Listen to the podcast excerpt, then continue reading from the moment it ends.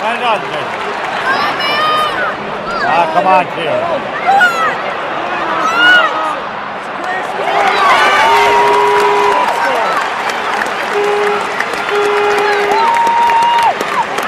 Come on, Come on! Come on, us!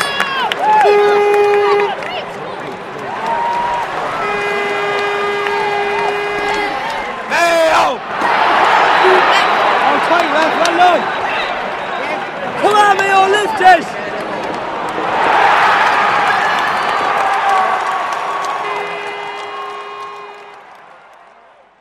I saw these twinkling eyes, and uh, I just thought, I definitely thought he was probably one of the most attractive men I've ever met.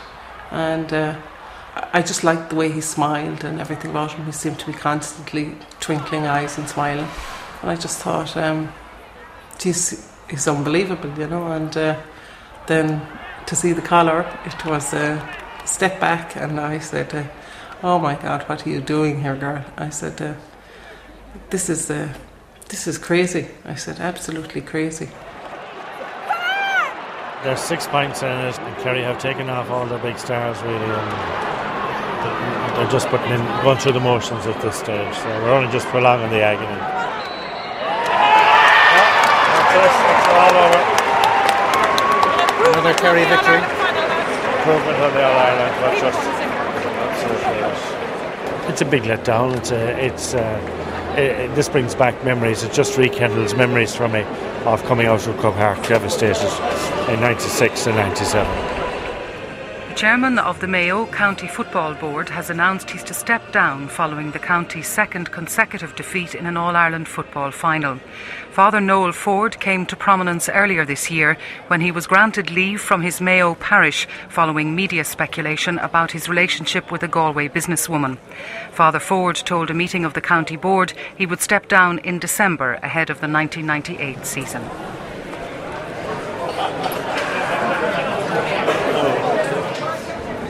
A great disappointment, isn't there? I had a great disappointment, yeah, and it allowed me also to just scout out, clear, get out fast and go, you know.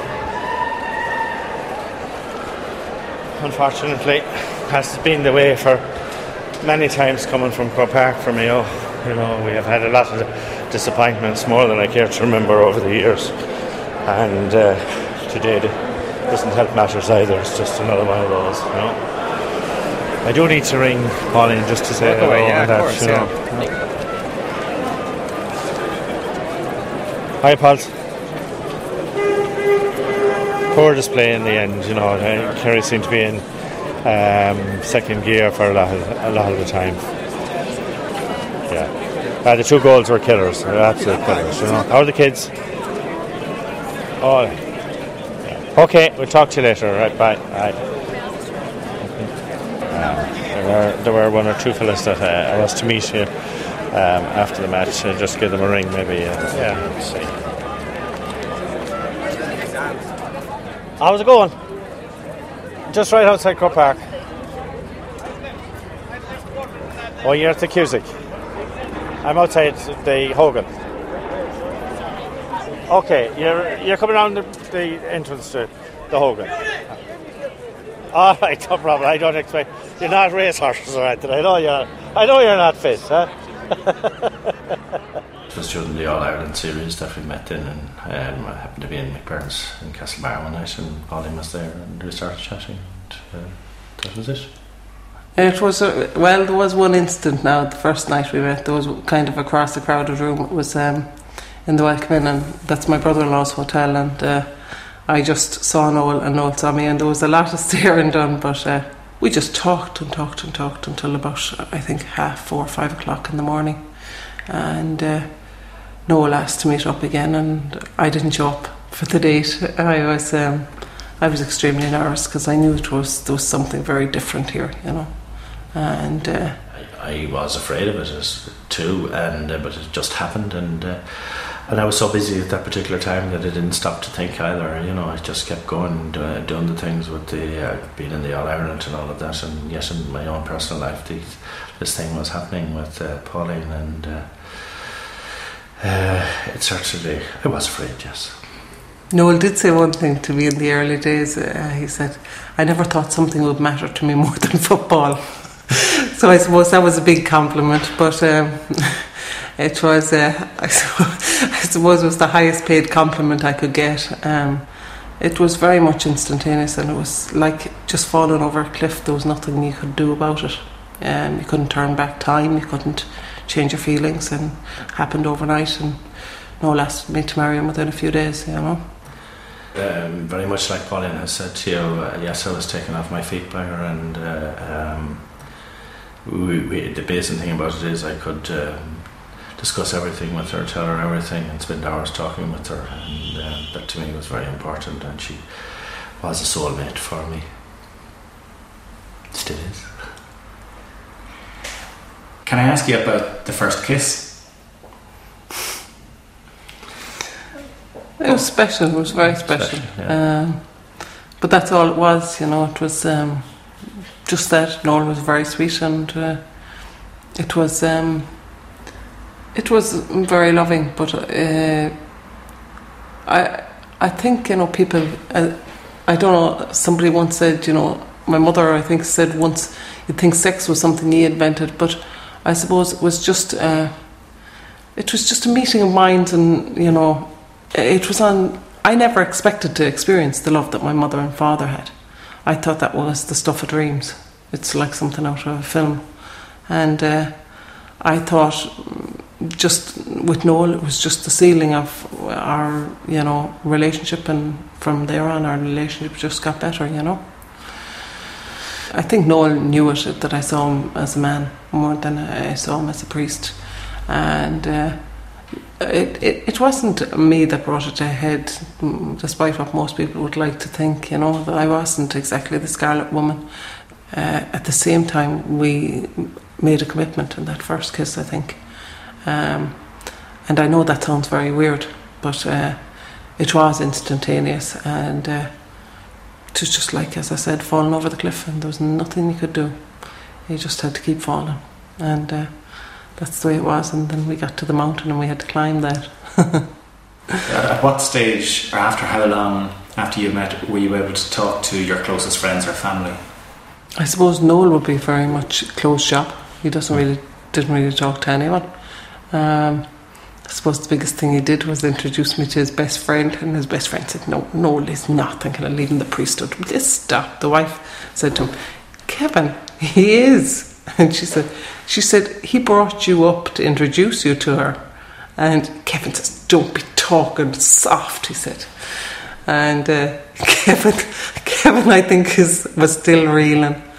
But uh, I suppose I would have been a lot closer to my family, and I suppose I did confide, and I did confide in them, and uh, I suppose they were shocked, and uh, they did everything in their power to stop it.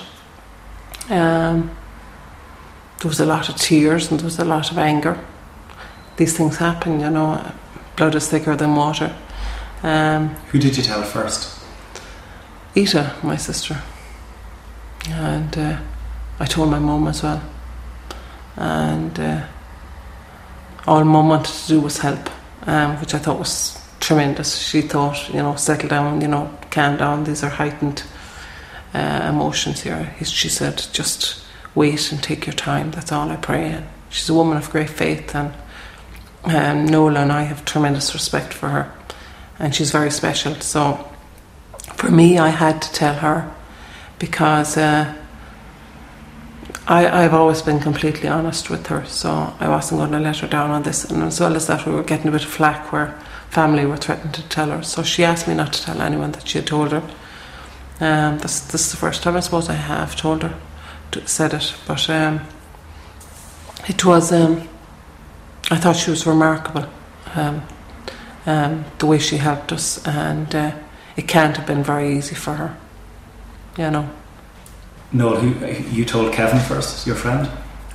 Didn't tell Kevin. I He thought Kevin had Kevin. gotten on. No, I didn't tell. I, I suppose I wouldn't tell anybody really. You know, um, and um, I'd be, I'd be like that. I'd be much more uh, a private guy. People would know how was going on in my head, and I suppose that comes from years of keeping things to myself. Uh, so no, I didn't tell anybody. Uh, Who, who was the first person that you told, or how did your say? How did your parents find out? and the unfortunate thing, they found out on the media, you know. Um, I regret that, but that's the way they found out. I didn't expect it to come out like that, but that's the way it came out. You know. And how how did you deal with that? Well, when I came back, uh, my my mother always and, and father as well always said to me from the day I was ordained, if I ever wanted to come back or if there was ever a problem, always feel free to come home. And when I did come back home that time uh, to talk to them about it, uh, I got a great reception. And mother said, "Well, you're the age you are. You're, you're well able to make up your mind at this stage, so it's up to yourself."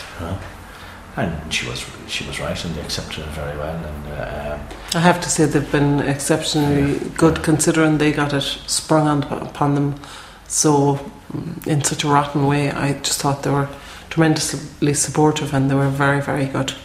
Um, Noel's mum and dad in particular, because again, like my mum, they would have been people of great faith, and um, I suppose it must have been a bit of a blow to them, you know.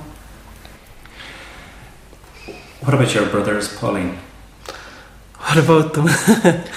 uh, Tommy, my brother, God rest him, uh, he was always very close to me, so he tried. He thought Noel wasn't serious about his intentions, so he said, "I'll stand by you, Polly." If he said, "If that's the case," but I said, uh, "I don't believe it is," and I said, "Well, to you, I said you're just going to have to trust me on this." But uh, you got it back through the grapevine, was it not? Um, that they were going to go out and talk to Noel. I think they called out to the house, but Noel wasn't there you know, they were going to sort him. I don't know what sort him meant, but. Did you attend any services that, that Noel said, any masses that Noel said in those early days? Uh, Josie Munnelly's mass, his mm. funeral mass, and I was at Noel's last mass. What was that like? Mm, cried all through it. Uh, it was just before we left for America. And I suppose there were fears and doubts as there would be with anyone. And uh, wondering if we made the right decision. And uh, knowing in my heart and soul, I think more so than Noel, I kind of knew this was the last one. Um, I don't know why, I just felt it. And uh, it was, I thought it was a big loss to the church, to be honest. Um, they're losing a lot of good men, and uh, I don't think that's the way it was meant to be, you know. Um, and I suppose we went to think things through and to talk things through. I suppose. Where did you go? Las Vegas. There was probably no point in going to Belmullet, was there? um, it was a little bit more exotic. Talk about plastic city, but I suppose it was an unreal world and I suppose we needed that to make our decisions. Actually, Brendan Noel's brother asked him, Did we get married in the little white chapel? Um, when we came back, and we actually went into it, but no, we didn't go down that road. Um, I think no, I think Brendan still thinks we did, but um, no, we didn't. Uh, uh, you were at a GAA function in Kiltimagh and you picked me up. Mm-hmm. Um, where you, did anyone know you were going? No. That was the funny thing about it because when we were in Las Vegas then and we had that heart wrenching night of decision making, uh, we we came to our decision and woke up the next morning with kind of the mist had cleared and uh, we decided to go back to New York about 12 hours early and uh, we got into we flew to New York and that was fine and we just both of us just walked into the hotel and uh, I got this feeling of uh, shiver down my spine and Noel looked at me and I looked at him because nobody knew where we were staying or anything and I said do you get the feeling you're being watched and he said yeah I definitely do so we were checking in and the receptionist said uh, Noel, there's a message here from your brother, Mr. Brendan Forde, to call him immediately. So at that stage, we knew then that something had happened. I rang um, Sean Feeney, Secretary of the County Board, and he told me that the whole thing had broken at home and was uh, on the papers. So when you got the message when you were in New York, sheer terror. Mm-hmm. Sheer terror is the only way I could describe it, and the feeling of nausea. I got sick. Noel mm-hmm. got sick it was like uh, we knew we were, we were, going to face it, just didn't expect it to hit like this, you know. Um, Then the GAA mafia in New York smuggled us out back doors, through kitchens, everything out of the hotel. And it was, I suppose you, you look back and you laugh at these things, but it, it, you have to remember it was like a night of terror for us. And uh, even now, looking back and laughing at some of the incidents, it's where they're funny now. It was it, it was so hard at the time. It was every night was tears, and uh, Sean and um the Irish ambassador in Boston at the time. Um, uh, they actually were able to tell us that there was Associated Press waiting for our later flight if we had made it. So um, So then I came back to a barrage of um, publicity, you know. So it was on the papers. I remember going down. We came home. I came home on a Friday morning. and I remember going to uh, um, Ennis on the Sunday. Were playing Clare and Ennis, and the headlines on the news. The first thing on the news was that I was back in Ireland, and uh, the first part of the headlines, and that I didn't say mass in Breaffy. That was the first. That was the headlines of the news. How are you keeping? These are some of my friends here. Hi, I'm How are you doing? Alan. Hello, Alan. So what's the story about today anyway? Well, the story is the same old story. Like um, Any views on that second goal? We couldn't see. it. Well, we were in the middle of the field now, and, and uh, It looked awful like a, a square ball to us from our side. It did. where were you sitting? We were on the Cusack side of the field, Yeah. and the guy who, whichever the guy scored the goal, seemed to be in the square. Was boxed down Nice from, hair. and he seemed to be in the square when the ball was boxed. By a fell outside the square. Yeah. He seemed to be inside when he got it and put it in. He was only about a yard from the line. Didn't- we didn't see that now. Yeah, I don't know. I'd like to see it in telly. I, I don't know. Yeah. Apparently, or- Colm O'Rourke said on the telly that the ref was very soft to Mayo. Apparently, Did he? That's that's what that's what Joy told me. Oh, I didn't read it like that myself, but anything major. which I suppose we only saw it from one side, you know. How long, how long have you known him? Oh, a day or two. But last week was we met him first. 35 years. 35, is it? 35, 1970. 1970, yeah. Yeah. It is, yeah, 1970. That was a bad year, I along, remember. I have it in my diary. That's right, yeah. yeah we, How did you know him? fellow students. Fellow students. Back Now, in the, now back in the, the trail word in County student might Kildare. not apply to him that I didn't first you were looking at a book at that time. He got it very difficult. Almost had new books, but they were new at the end of the year as well. These guys stand by you during all the, the media controversy in It is. 97. Oh, we did, yeah. Well, if the tickets weren't coming, we wouldn't. Oh, yeah. you know, It was, uh, it was quid pro quo now, in fairness. There were times there was, uh, you know, it went very close to wire a few No, times. we were, our loyalty could be bought. Oh, yeah. Oh, it was ridiculous nonsense at the time. Jeez, I'm, I'm It was absolutely ridiculous. Like, It's dreadful. dreadful, absolutely dreadful, and stories that seem to have no Headlines and- headlines that seem to have no um, foundation and all that kind of stuff. And, you know, Long you know the story.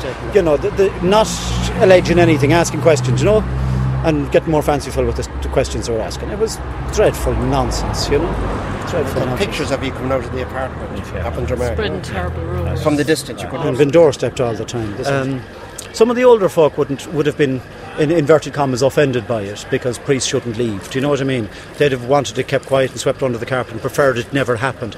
But that's just older churchgoers. They wouldn't have borne any grudges against the two of them, but they'd have preferred it didn't happen, just so that their sense of order in the Catholic Church stayed. Would that be fair comment? That'd be fair comment. Yeah, Yeah, that'd be fair yeah, comment. yeah. absolutely. But, yeah, um, yeah.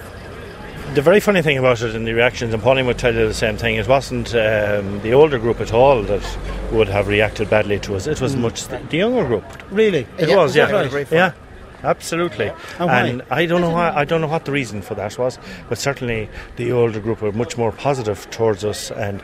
Older women. There's a great story told about an old lady that used to come into us in Galway, and she came in this day and she said we were doing up the shop and she was climbing over timber and everything and she came in and she said I saw your advertisement on the newspaper That's the story. the story yeah, and uh, she thought it was great fun altogether you know so uh, there was that, that, all that kind of thing we d- had very little negative reaction from older people but from some younger people uh, in their 20s 30s maybe No, but the 40s best thing I have was said, do you remember what they said? The beauty and the beast. Do you remember that?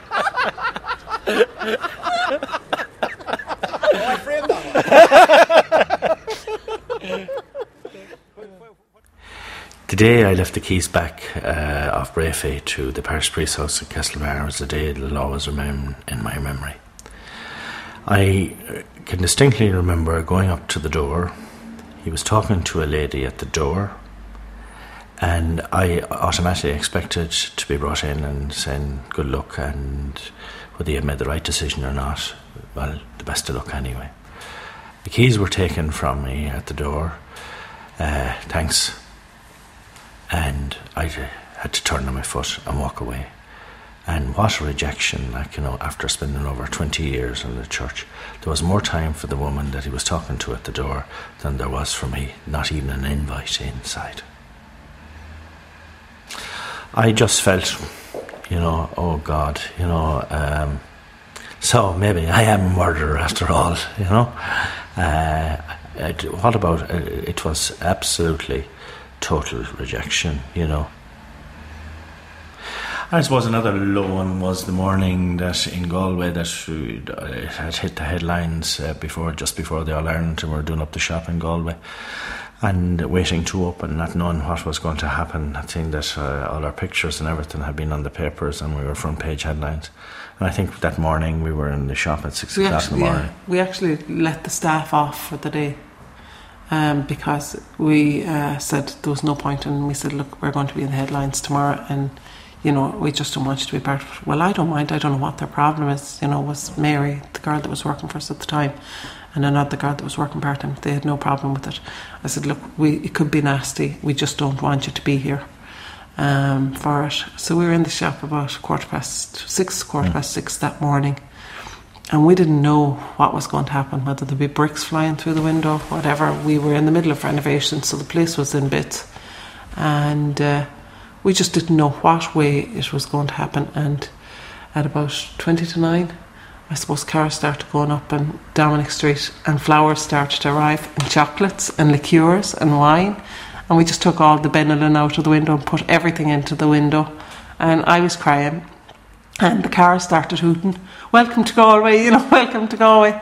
And I suppose uh, it was just like being adopted now, so it was. Um, they were unbelievable from that until evening time. We got presents and cards and telegrams and faxes and everything else. It was and phone calls. The phone was ringing off the hook, you know. Um, but I suppose when six o'clock came, I was never, and I wouldn't be the one to rush out of the shop in the evening. When six o'clock came that evening, there was two very tired bodies. Can I ask you, Noel, how the players reacted to you when the story broke in February?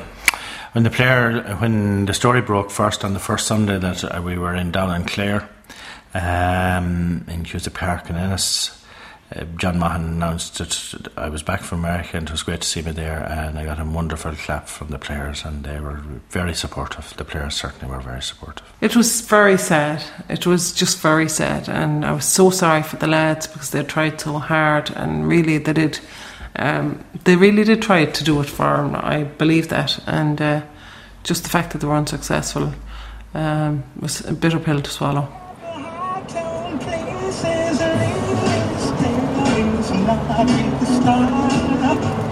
And even Liberace smile Something he can't see It's something he can't see I wonder what's Where are we now, Noel? We're just about to come into Headford. We're about two or three miles from Headford on the Headford to Galway Road. We're taking this route home because at this time of the evening, going home through Tuam, there's always a bottleneck going through Clare Galway and Well, the road to Tuam was to the year that was uh, a top 10 hit for her. And Nina Simone, hope you enjoyed it. This is Midwest Radio. The time is 6 o'clock. Time to pause for the Angelus.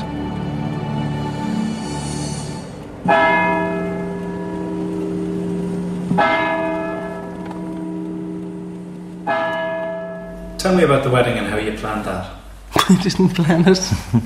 Uh, I think there were people told the morning of the wedding that it was happening and I was just telling them about Anne Maloney. Yeah, uh, about being asked to the wedding. They were asked the morning of the wedding, you know, because the media was still on to us. And uh, we, a friend of mine uh, married us in um, Tullycross, the church in Tullycross, and then we had the reception afterwards in Renvyle House Hotel. For for yourself, Noel, I'm just imagining what it must have been like to be on the other side of the of the wedding? I presume you perform. Many weddings, many weddings. Uh, I, I did a lot of weddings. I was very good at that kind of stuff, you know. Uh, I could take over and and and uh, uh, and really, I knew what I was about. I was very good at weddings. It was one of the things I liked doing was weddings. And how have you found, Noel, the transition between being a, a priest, pastoral duties, and now to you know managing a, a chain? It wasn't that much of a change for me because I was managing um, a team and managing uh, a team in the sense that I was managing county board and I was managing finances, and I felt that if I could do it for them, I could do it for myself. And uh, Pauline knew the um, pharmacy and beauty business, so that obviously that was the one to build on. And uh, uh, I think people always underestimated no, which was a huge advantage to us because uh, he's a very astute businessman. And uh, people always confused him with the simple country priest. And we played on that. We did use it to our advantage, and it certainly has worked to our advantage. But it has to be business first and us first um, because we have two kids to consider, you know. You never knew what responsibility was until he saw his little girl's face.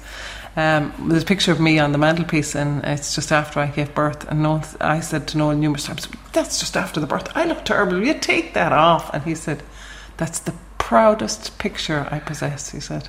well, Amy is um, four since the 29th of July last, and uh, Rory is two since the 21st of May.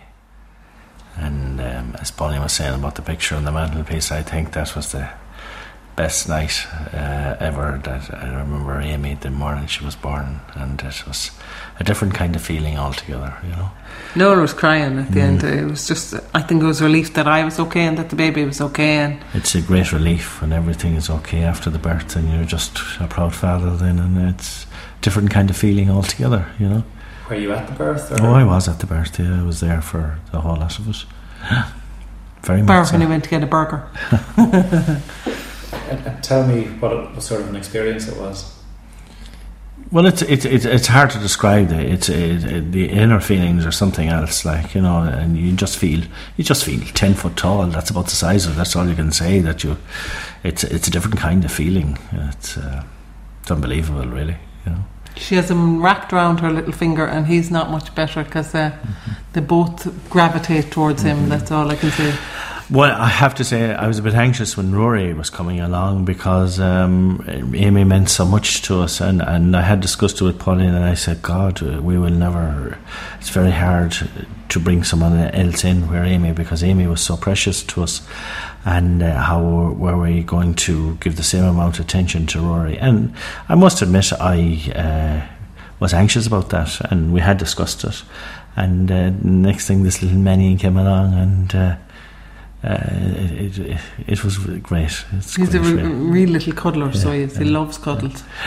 So he's, um, oh, of course, he's stuck between us most nights, and you know. Uh, Mm. And then we lost a baby as well, you know, and so that was a kind of a difficult time, you know. So um, that's it. Mm.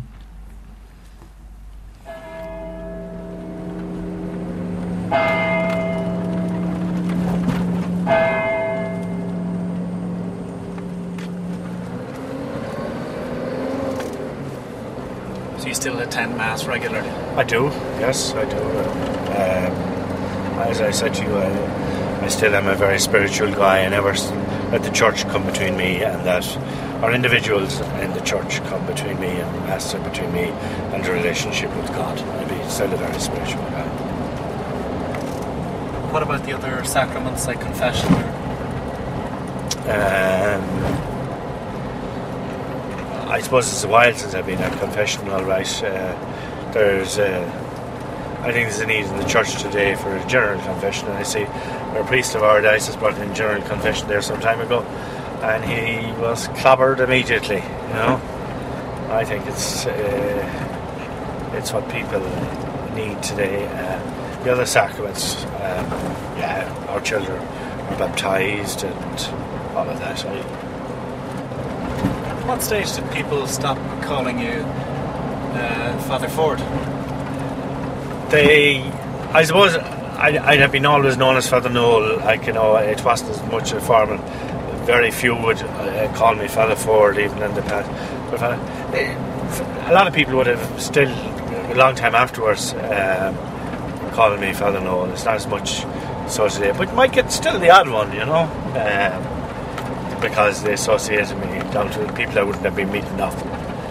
But um, I think it went on for a good while afterwards, you know.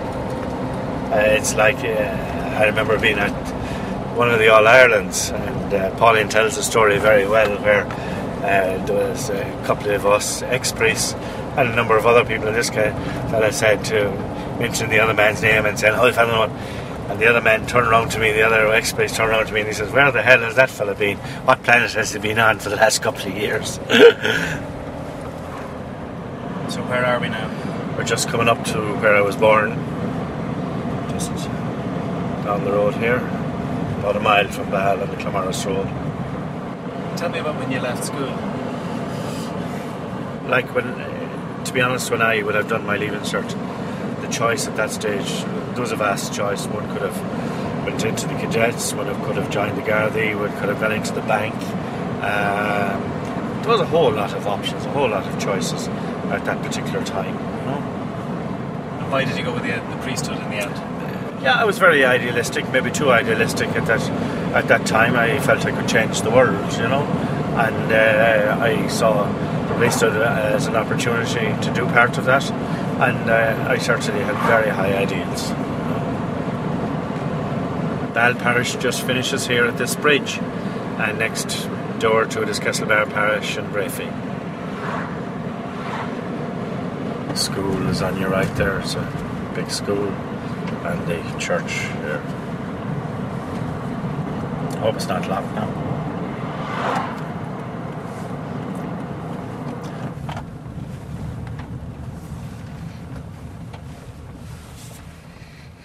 Now we're at the church.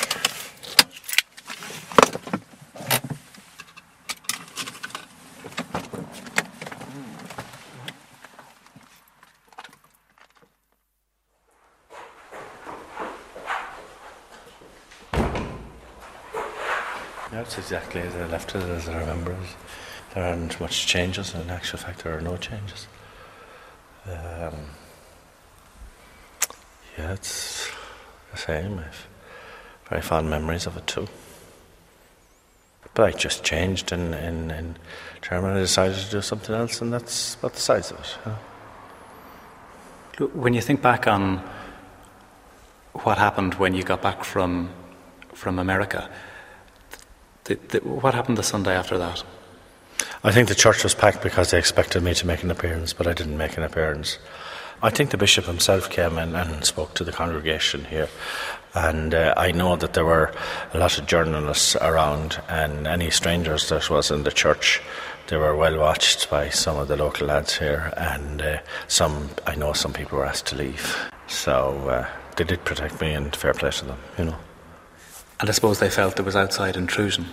They did, yeah, uh, and uh, which there was, you know, uh, no, no question at all about that. There was outside intrusion, and uh, but um, um, it did have its own toll. I paid it, one paid a, certain amount for a price for that as well. You know, it was an intrusion into life and trying to come to a decision and make the right decision at the particular time.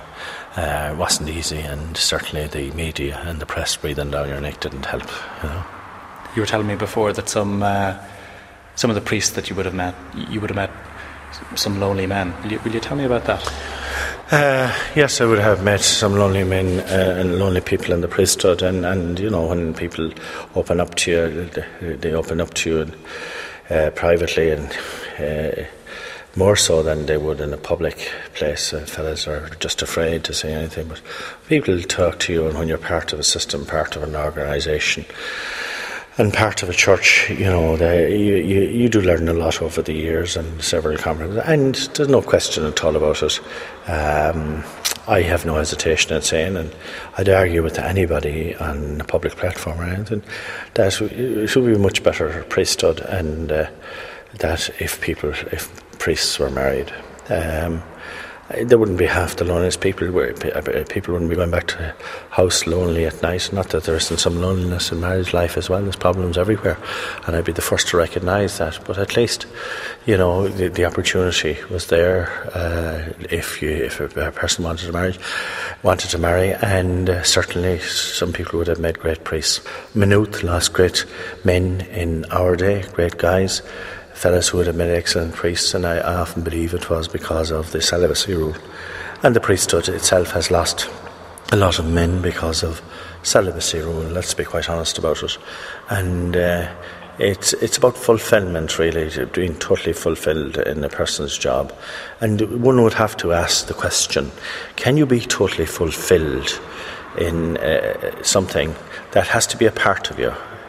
Uh, uh and that is you know, fulfillment in the sense that you share with people.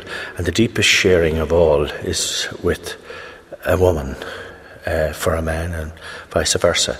And in that sense, can a person be totally fulfilled in the sense that you're going to be fulfilled? People will tell you, yeah, I can be fulfilled. Well, can you really? That's the question I have. And if, if, if you're not given the opportunity to have that fulfillment, well, then as you are you there as a whole person? I, I was, no question at all about it, uh, uh, looking for her to be fulfilled, to be, to. I, I, I was very idealistic, and, uh, and there came a stage at one stage where I looked at the priesthood, and I think, you know, and I said to myself, you know, maybe we wouldn't have half the problems because it was just coming to the fore when uh, here when I was here in Breaffy and all the sexual scandals and child abuse thing and all of that. And that was something I just uh, couldn't cope with at all, in the sense that, that, that, that this would be done to children. And uh, uh, that really, I took that uh, very bad, like in the sense that they were part of my organisation, they were part of us. And I'm sure that I wasn't the only one, there were a lot of priests like this. And um, uh, I, I, felt now I, am right. That, let's be quite honest about it. There should be a thing, an openness for marriage here in a priesthood, and uh, it's it's part of one's life. It's part of the person and let's we, we came from it. We had to come from men and women. And so uh, wh- why just take away part of a person's life and not give them the thing and say it's only a man-made rule. Celibacy is just a man-made rule. Came in the 11th century. And for the life of me I cannot understand if it's a man-made rule why it cannot be changed and simply changed. Let's forget about say oh people wouldn't be able to support priests there's ways and means of doing all of this. The first question is the deep fundamental one and that's about the church itself and where it's going. And to, to, to be quite honest about it, I just don't know where it's going at this stage. And I, I, I, and I said to myself, I'm part of that organisation. Where the hell is it going? Does it know itself? I don't think it does. And I don't, I don't know what the future holds for it as a church.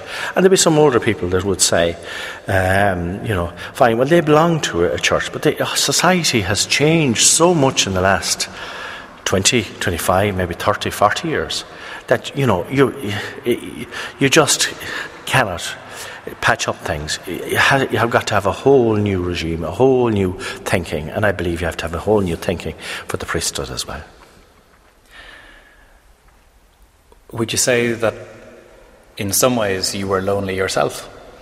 Maybe deep down I was. Maybe I was searching for something, possibly was searching for something.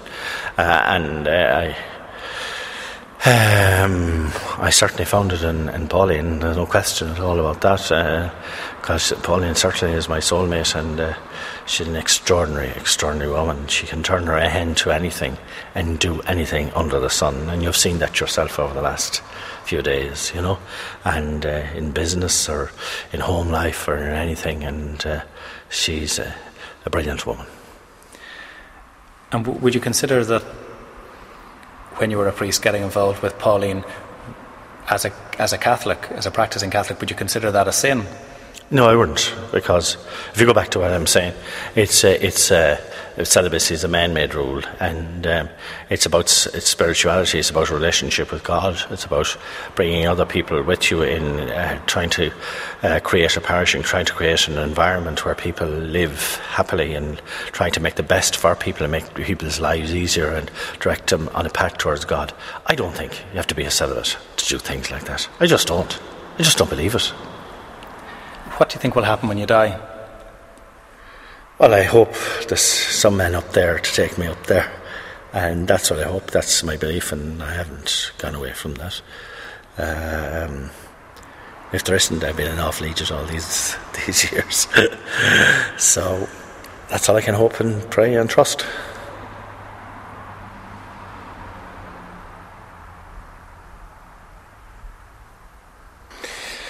Go ahead.